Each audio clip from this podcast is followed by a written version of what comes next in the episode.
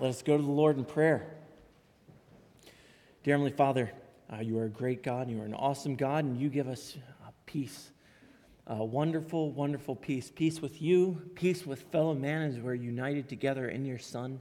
We thank you for that, and we ask that, uh, that you would make that peace uh, ever growing in our midst as we interact with one another, as we love one another, that you would develop that love within us. As we look to our brother, that we would see Christ in them and we would be filled with a great love. God, I pray that today, and that the world may see our love for one another, and so by that know that we are your disciples. I ask that, that these things would be true of us, and that we would be able to fulfill the commandments that you have been given, which are all summed up in this one word to love neighbor as self. God, we come to you today also recognizing that we are sinful people who do not love as we ought, and we ask for your forgiveness on us for this. But Lord, we know that you give great strength through your Spirit. And so today, as we worship you, we pray for a greater measure of your Spirit, that we would hear your word, that we would respond to its callings, that we would be filled with the with the uh, desires and sentiments that your word would call us to, so that we would be uh, full of every virtue that you would have for us, full of all holiness, so that we might see you as the scripture says. God, we ask these things today as we come to you in worship. In Jesus' name, amen. Please turn in your Bible to Exodus 22, where scripture reading will begin in verse 16.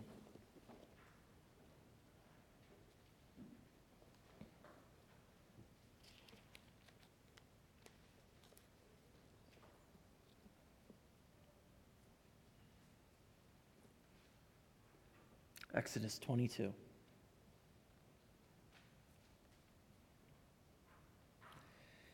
If a man seduces a virgin who is not betrothed and lies with her, he shall give the bride price for her and make her his wife.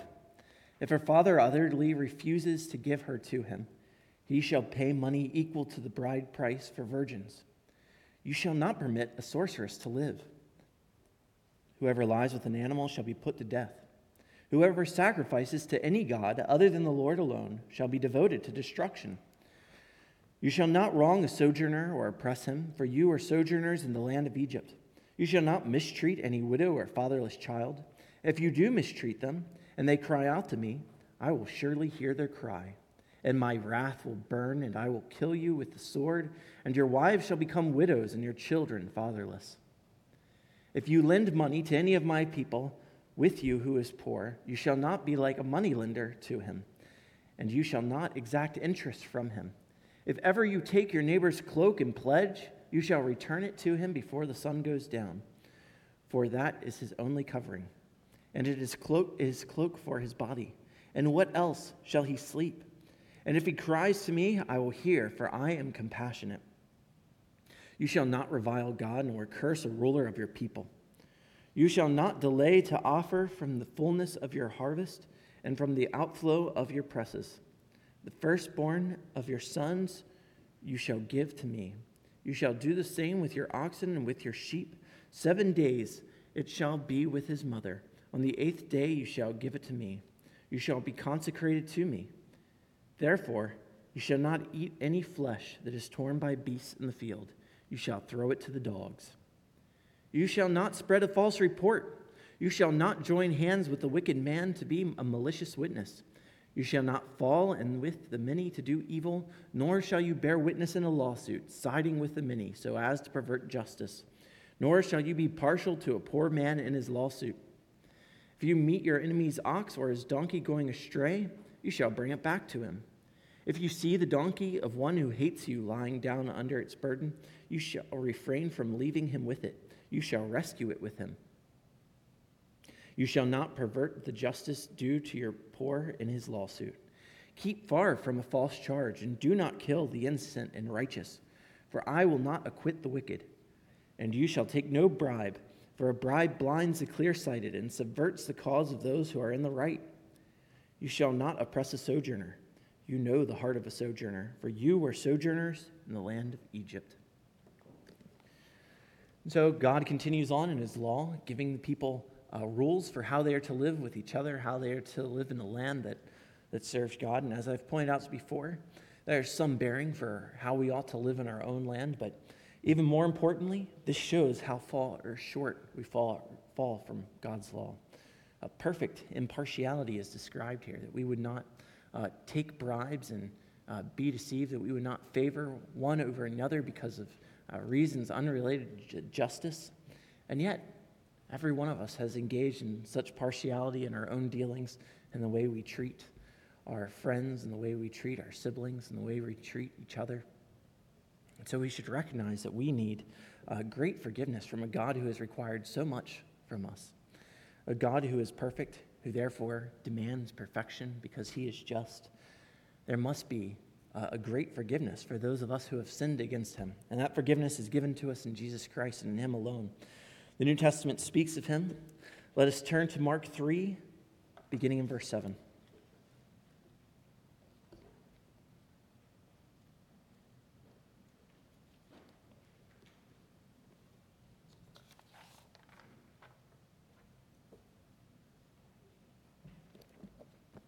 Mark 3 7.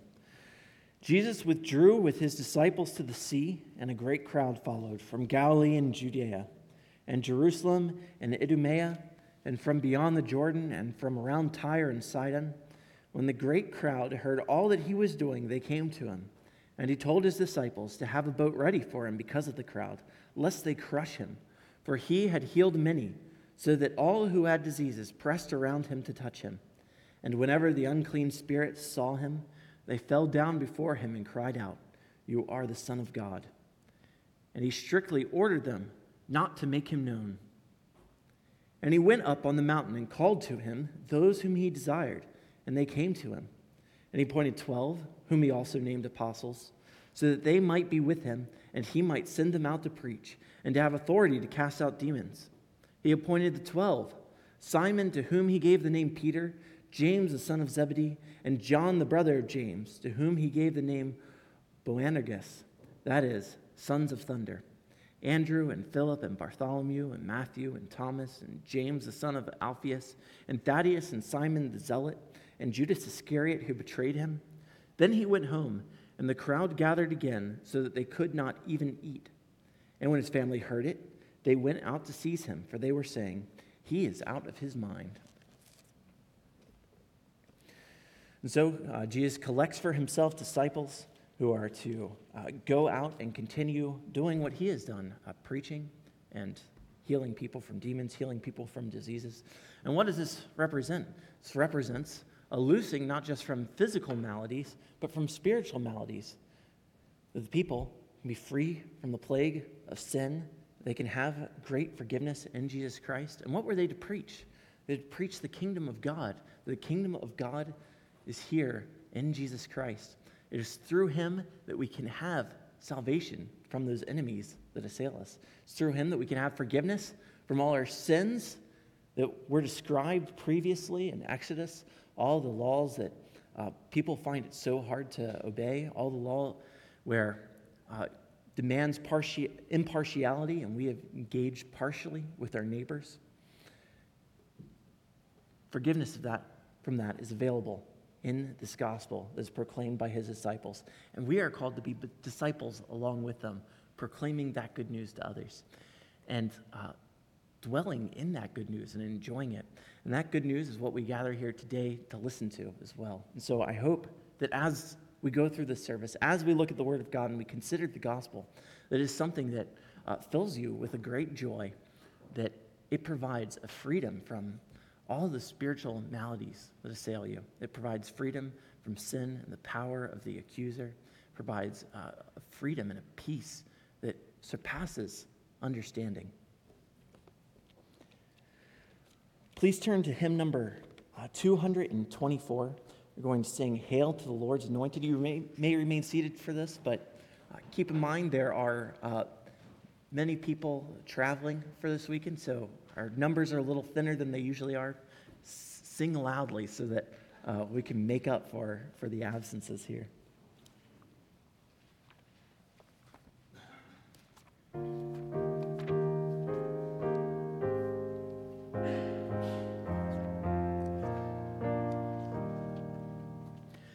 Hail to the Lord's anointed. Greater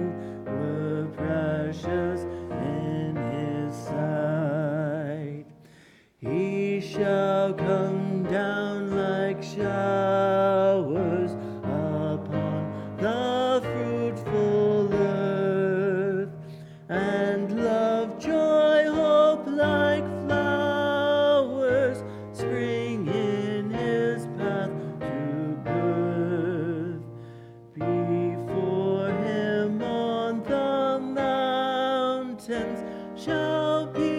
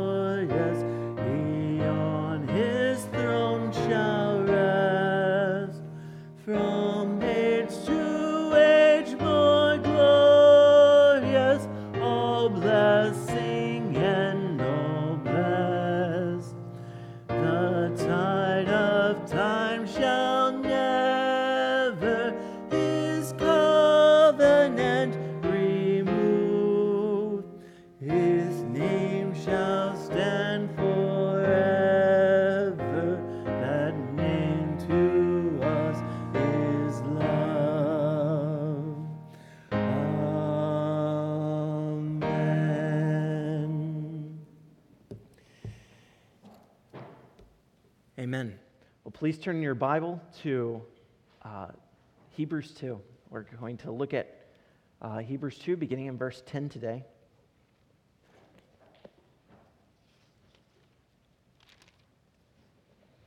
When you have Hebrews 2, please stand for the reading of God's word.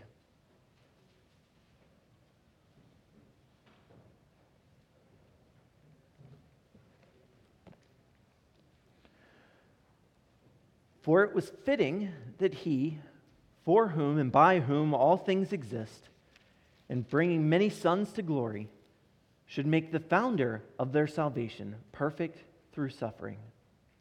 For he who sanctifies and those who are sanctified all have one source. That is why he is not ashamed to call them brothers, saying, I will tell of your name to my brothers. In the midst of the congregation, I will sing your praise. And again, I will put my trust in him. And again, behold, I and the children God has given me.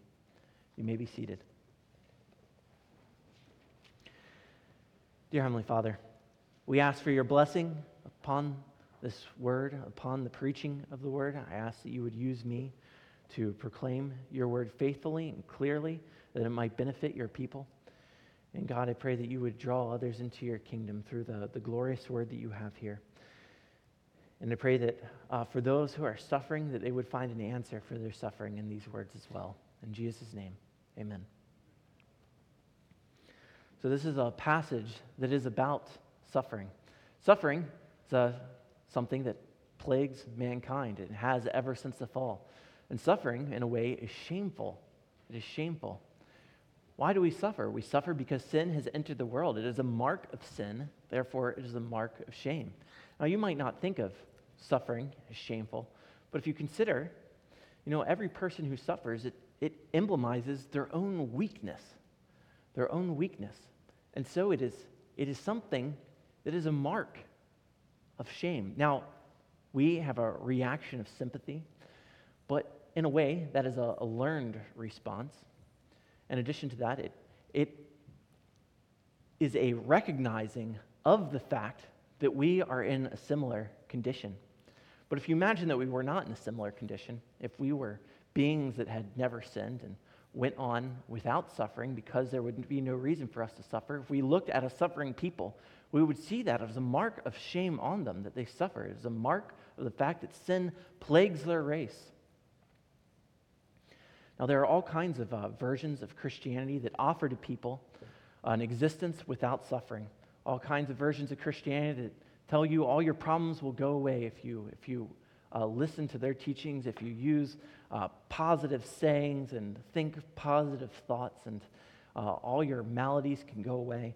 Now, the Bible does promise us uh, great joys when Christ returns, but what it promises us is not happiness without suffering in this life. It promises us a happiness a contentedness, uh, an understanding and meaning and blessedness in suffering in this life, through suffering in this life.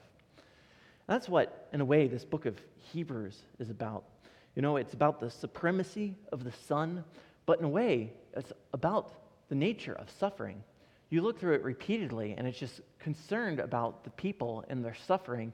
And as they suffer, they're tempted to go away from Christ to rather seek other means of comforting themselves in their suffering. But here in this passage, we see that even Christ suffered. And in suffering, he dignified suffering and gave it meaning so that if we engage in suffering the way that he did, bearing our cross along with him, that it then has meaning and binds us together with him and each other so that it has purpose, it has value, and it is something that we can count as all joy, as it says in James. We can count it all joy. Just looking at this first verse here, verse 10 For it was fitting that he, for whom and by whom all things existed, and bring many sons to glory, should make the foundation, founder of their salvation perfect through suffering. So, first of all, who are these that it speaks of? It's fitting that he, for whom and by whom all things exist. Now, there are several times in the Bible where it speaks of Jesus in this way, that he is the one uh, for whom and by whom all things exist. And we're used to thinking of by whom all things exist, through whom all things exist, as being a sign of the agency of Jesus, of the Son of God, in the creation of the universe. However, the Bible, on occasion, including Romans 11:36, speaks of God the Father in this way, as Him being the one for whom all things exist and by whom all things exist. And given that, in a moment, it says that He made the foundation, founder of their salvation perfect through suffering, that founder being Jesus Christ. This necessarily must speak of the Father, that the Father is making the Son perfect through suffering. Now, Jesus is called the the founder of our salvation later in Hebrews 12 2, because he is indeed the one who has established salvation through the cross. Now, what does it mean that the Father has brought many sons to glory? So, he is bring many sons to glory, and that we are in this lowly estate, the state involving suffering, the state uh, involving uh, an existence where we go through trial after trial after trial. We are uh, we have our minds clouded by our own uh, physical weaknesses and sin. There's uh, so much that keeps us from having a glorious existence. The glorious existence that not even Adam enjoyed. Adam uh, lived in a, a perfect world, but even he had a glory that was held out to him as he uh, was still unstable. He was still able to sin. Uh, 1 Corinthians 15 says that if there is a natural body, so also is there a spiritual body, meaning a glorious one. The very fact that Adam had a natural existence meant that there was a glorious existence being held out for him. And so this is what this is describing that he will take our lowly bodies and turn them into glorious ones as it says in Philippians 3:21. This existence that we have now, there is something greater than that. That existence that Adam had, there is something even greater than that. Our bodies will be glorified, our spirits will be glorified so that uh, we will no longer sin, so that we will be able to enjoy the sight of God forever, enjoy presence with God. And so he has done this by making the founder of their salvation, by making Jesus Christ perfect through suffering. Now, how is it that Jesus is made perfect through suffering? Is he not already perfect? Is not the Son of God perfect from all eternity? Well, the word perfect, as you read your Bible, you will soon realize, especially if you examine multiple translations, the word perfect and complete um, mean the same thing. And as he is the founder of salvation, in becoming man, in establishing salvation, uh, that work was not finished until on the cross, where Jesus says, It is finished. And when he has said it is finished, his role as the founder of salvation is finished. It is complete. It is perfected. And so while he is perfect in a moral sense, never having sinned, never having done anything wrong, his role as Savior is perfected as he, as he finishes that work on the cross. Uh, that he is a perfect Savior. He has completed his job of being a Savior. And so the Father has made the, the founder of their salvation perfect through suffering. suffering. Uh, he has had his purposes in this. Uh, there are many people that uh, reject that glory is established in this way uh, through Jesus Christ forgiving our sins on the cross. Uh, you know, the way that this is accomplished is because we owe our lives to God because we have sinned. The wages of sin is death. We owe our lives to God as payment for the fact that we have sinned. And Christ has died in our place, uh, thereby saving us, thereby granting us forgiveness. And then, in addition to that, having lived a perfect life, earning a glorious existence for us. Now, Him suffering in our behalf is something that many people reject. Uh, they don't like the idea of uh, Jesus suffering because of the Father's wrath against sin. They call it divine child abuse. They don't think that it, you can attribute this to the Father at all. But what does this passage clearly say? That the Father is making him perfect through suffering. The Son and the Father were not at odds, there was no malice toward each other. Uh, yet, all the same, the Father poured out his wrath on the Son rather than on us that we might be forgiven, that he might be our substitute. And so that is how we are made uh, glorious through that Son's suffering. And so, any who trust in the Son may have this promise of a glorious existence in the next life and may have a joy of salvation in this life. If you do not know this Savior, if you do not know this salvation, you may have it by trusting in Jesus Christ for the forgiveness of sins. He has done this work, He has accomplished it. There's no more that needs to be done.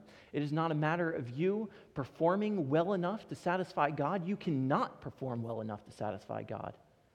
It is a matter of the Son having performed well enough to satisfy him. And given that he has done it, if you recognize that you can do nothing, that your hands are empty, and only he has the key, only he is able to satisfy the perfect law of God, he saves all those. That sacrifice is for you if you have trusted in him. And so, if you have not, then I pray that today you trust in him for that salvation. There's something more stated here, particularly that it is fitting that the Father make the founder of our salvation perfect through suffering. It is, it is a matter that is fitting. So consider this, first of all. It speaks of Jesus being the founder of our salvation. You know, many uh, translations will translate this word uh, differently. Uh, the word is archegos. Uh, this word may be translated author or pioneer or I'm, I'm blanking on some of the others that translations use, but uh, that he should make their, the, the author of salvation perfect through suffering, the pioneer of their salvation, etc. Uh, there are different ways that Jesus is indeed the, the leader of our salvation. But what is intended here is that he is the one who is, as it says in Hebrews 6, our forerunner, that he has gone on before us, that he has not only established this, but there's a sense in which he goes on before us in this experience of that glorification. He has suffered before us, he has been glorified before us.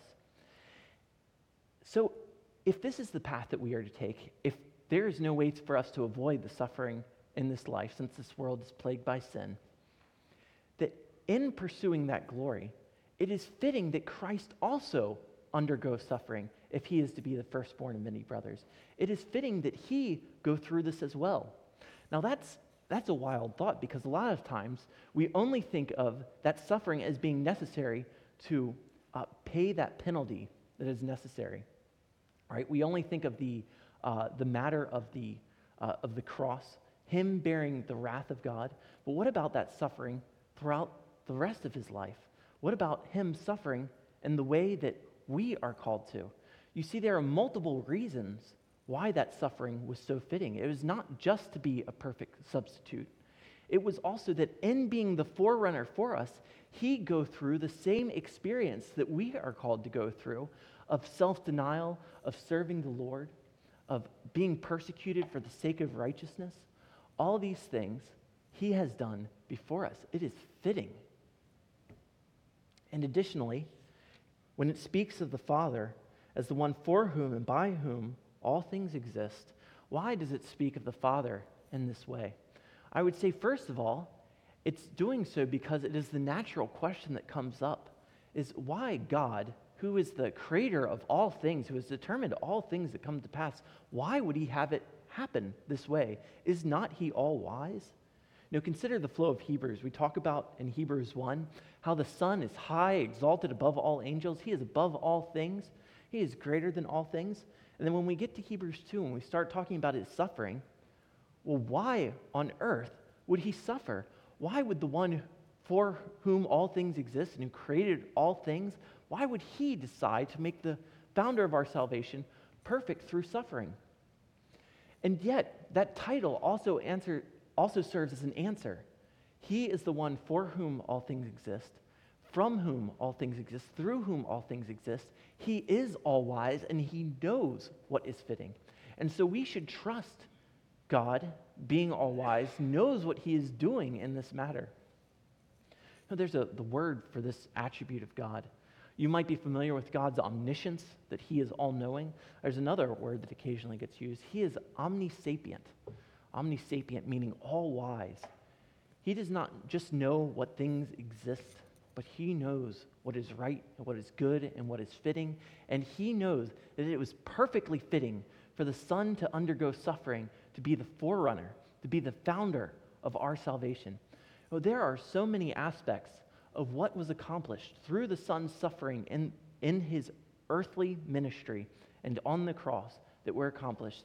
It is not just one thing, it is many things coming together. If you ever read a book where there are many disparate details, and then at the last chapter, they're all brought together so that you can see that they all had a purpose, and, and each facet didn't just serve one purpose, but actually served many purposes.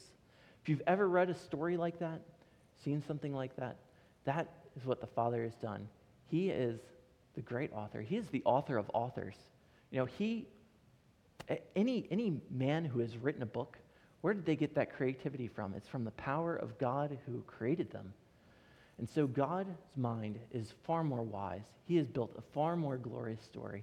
And I can tell you right now that the suffering of Jesus serves so much more than even we understand right now.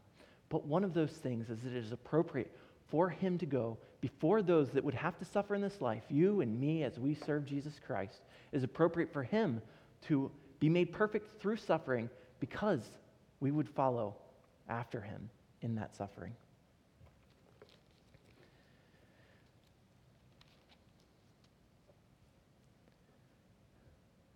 Verse 11. Uh, verse 11 says, For he who sanctifies and those who are sanctified all have one source. Now, who is he who sanctifies?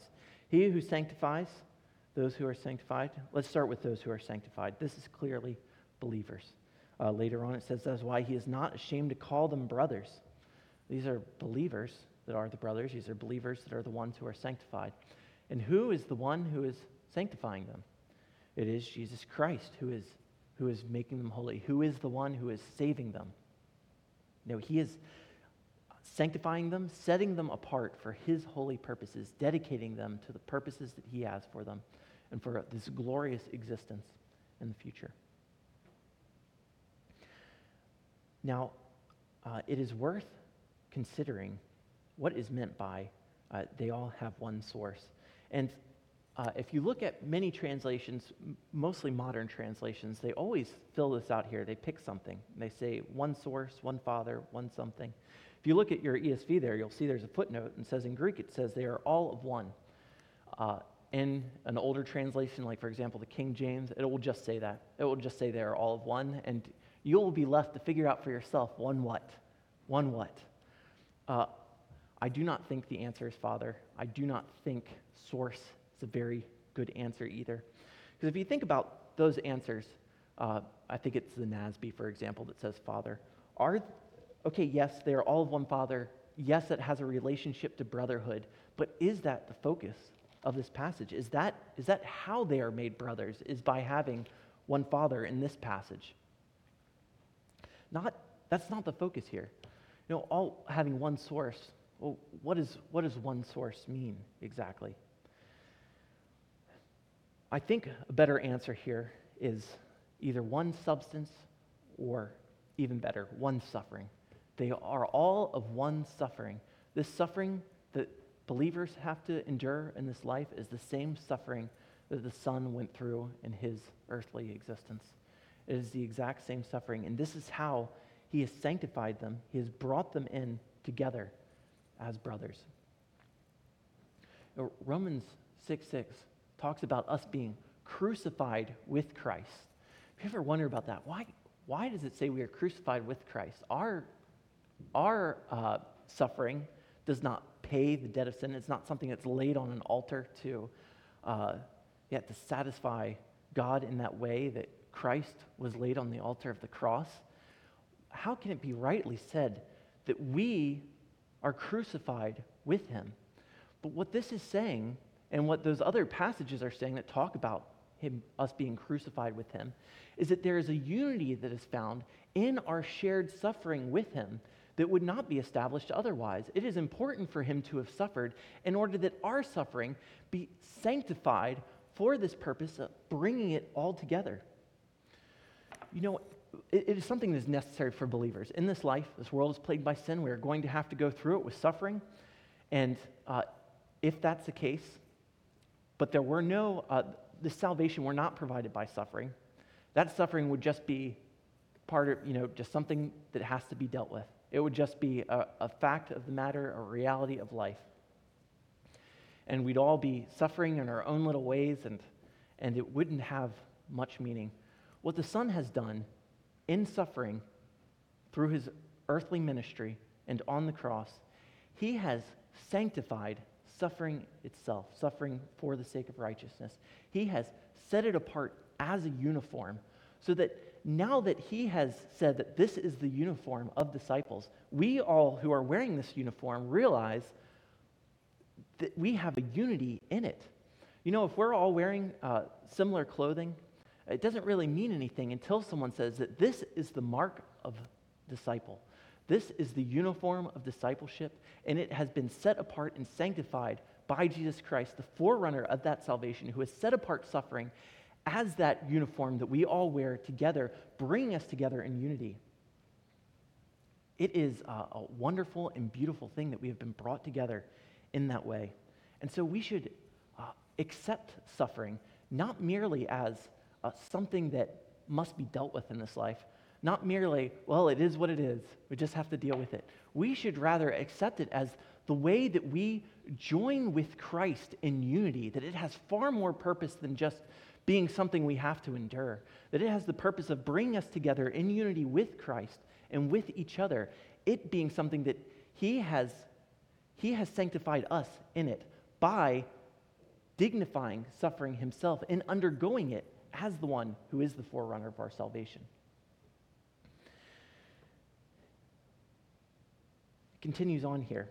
It says, That is why he is not ashamed to call them brothers. He is not ashamed to call them brothers. So, the natural response to suffering, like I said, if you were if you were one who lived in a world where there was no suffering and you saw people who were suffering because sin had entered their world, that suffering would be a mark of shame. You would be ashamed to have any association with that. And so it is surprising, it is wonderfully surprising that Jesus Christ is not ashamed to call us brothers. But he is not ashamed to call us brothers because he has joined together in our suffering and he has dignified that suffering. You know, it's very similar to. Uh, uh, there are several times when uh, someone who either uh, has a disability or is part of a, uh, a small margin of people sees someone of their rank uh, achieving great things, right? perhaps a blind person would be very, very excited to see Stevie Wonder, well, see, to, um, to hear of Stevie Wonder's music and say, yes, even a blind person can achieve that. Or, uh, you know, Filipinos get really excited about Manny Pacquiao. You know, there's a way that, that dignity is brought to a people by one of those ranks uh, who otherwise would be very small. Uh, there's dignity brought by someone accomplishing great things from those ranks. Right? And the same has happened with Jesus Christ. Okay, he has entered into the race of us sufferers, and he has dignified our status as sufferers for the sake of righteousness by suffering himself for the sake of righteousness. Romans 8, 16 through 17 says, uh, The Spirit himself bears witness with our spirit that we are children of God, and if children, then heirs, heirs of God and fellow heirs with Christ, provided we suffer with him in order that we may also be dignified with him. Provided we suffer with him in order that we may also be, excuse me, glorified with him. So we are to be glorified together with Jesus by suffering together with him. Now, he has gone on before us and done this, but our suffering is together with him as our glorification is together with him. You know, Matthew 5:10 says that those who suffer for sake of righteousness, that they those who are persecuted for the sake of righteousness are blessed because theirs is the kingdom of heaven. James 1:2 says that we should count it all joy when we encounter trials and suffering of various kind. We should count it all joy. Do you understand why it should be counted joy? It's not uh, just counted joy because there's something better on the other side. It's counted joy because this is the means through which we join with Jesus Christ. We join together with him and with each other in this one shared experience of glorification, of, of uh, achieving glorification, him having achieved it for us through his suffering, us joining with him in our suffering. Now, we are made brothers in that way. Yes, uh, the Father is the Father of the Son and of us, and we in Him are counted as sons of God. That is a wonderful, glorious truth. Uh, but what this passage is talking about is the fact that we are made brothers together with Him through suffering, through the fact that He, in the incarnation and becoming man, in the likeness of sinful flesh, not Himself being sinful, but in the likeness of sinful flesh, engaging in the same suffering we engage in, dignifying it so that we are counted as brothers with him. You know, those who uh, reject suffering, don't want any part of it, only want to comfort themselves in this life, uh, they have no part in that brotherhood. But those who suffer for the sake of righteousness, they have a part in that brotherhood. And so this is proved by the author of Hebrews from two different passages. So I'd like to, for us to look at these two different passages. This first one is Psalm 22. Says, saying, I will tell of your name to my brothers. In the midst of the congregation, I will sing your praise. So please turn to Psalm 22.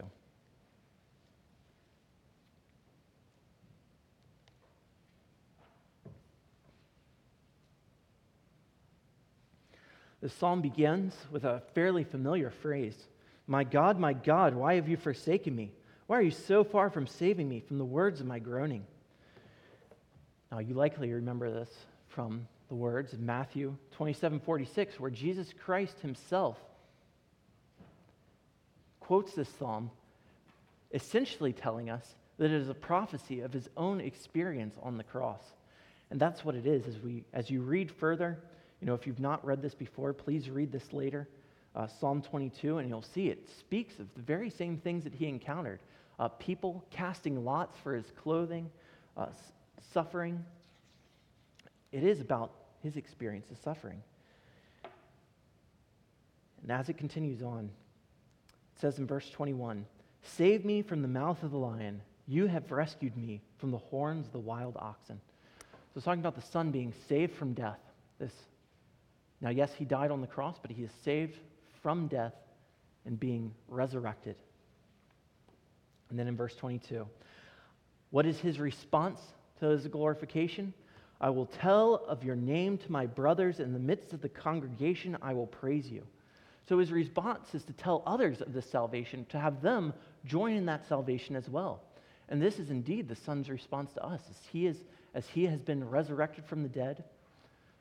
Not to make him too passive in that, the Bible says in John 2 that he himself even was resurrecting himself from the dead.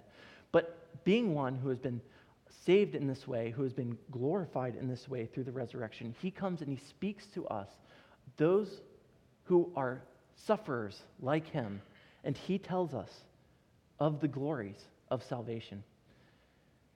It says in verse 23 You who fear the Lord, praise him, and all, your all you offspring of Jacob, glorify him, and stand in awe of him, all you offspring of Israel. For he has not despised or abhorred the affliction of the afflicted. He has not hidden his face from him, but he has heard when he cried to him. Oh, God did not leave us alone when we were afflicted, when we cried, but rather he sent Jesus Christ to us. He sent him to save us, to endure with us such sufferings. Verse 25 says, From you comes my praise in the great congregation. My vows I will perform before those who fear him. The afflicted shall eat and be satisfied. May those who seek him, uh, those who seek him shall praise the Lord. May your hearts live forever. And then verse 27 All the ends of the earth shall remember and turn to the Lord, and the families of the nations shall worship before you. For kingship belongs to the Lord, and he rules over the nations. All the prosperous of the earth eat and worship. Before him shall bow all who go down to the dust, even the one who could not keep himself alive. Posterity shall sh- serve him.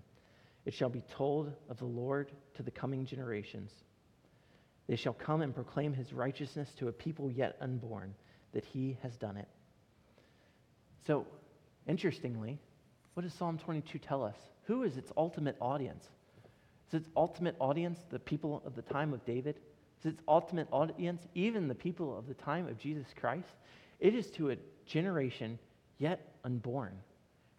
It is to, this psalm is written to us. It is a psalm written to us who come far after the events that this was talking about, that we might know of a God who saves from suffering and through suffering. This is a psalm that Christ sings to us, that we may praise God along with him, him being uh, not just a Savior above and over us as God, but likewise being our brother, sharing with us in it. He is the one we sing to, but He is also the one we sing with. He has joined us in this experience. And consider how it speaks of uh, them proclaiming his righteousness to a people yet unborn, that he has done it. Each generation is to pass this off to the next. If you know someone dealing with suffering and you don't know how to counsel them, this is what you can counsel them with. You can counsel them with the meaning of suffering, that Christ has dignified it, and that if you are suffering for his sake, enduring your sin, or excuse me, enduring your suffering without complaint, uh, resisting temptation, if these are the ways that you are undergoing the trials of this life, and you are doing so with Jesus Christ, and you're doing so in a way that brings you together with Him and with His people, all as one brotherhood, you are putting on the uniform of a disciple. Now, the next passage that Hebrews 2 quotes is Isaiah 8. So please turn to Isaiah 8. It says in Hebrews 2:13, "And again I will put my trust in him, and again behold, I and the children God has given me." Now, it might be odd to think of Jesus as being as having children, especially in this passage that talks about brotherhood. But you realize this is not uh, this is not far from the way Bible speaks of him several times. For example, in Isaiah 9 6, not far from the passage that was just quoted, it says, For to us a child is born, to us a son is given, and the government shall be on his shoulder, and his name shall be called. Now, hopefully, you've heard this before around Christmas time. This, this is prophesying Jesus.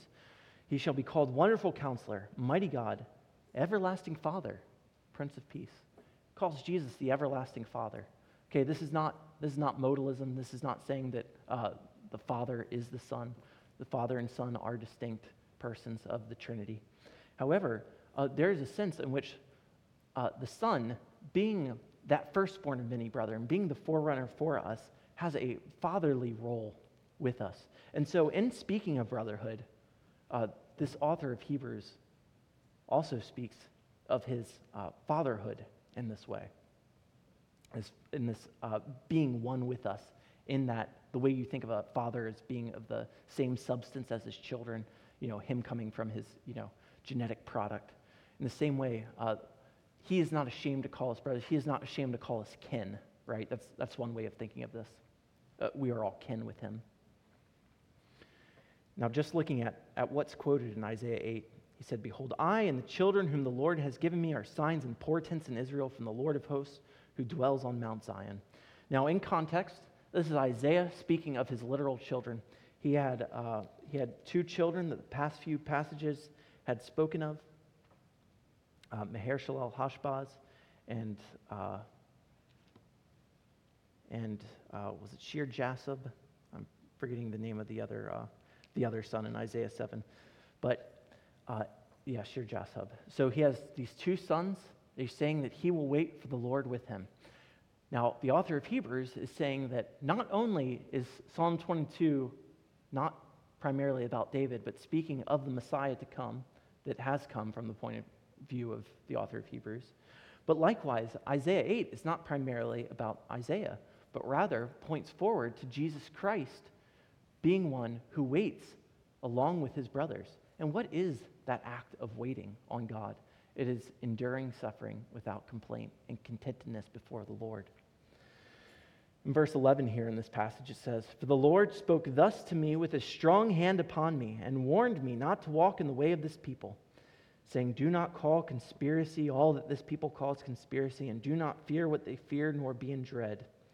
You know, the people were afraid of enemies that the Lord had told them they don't need to be afraid of because he would protect them.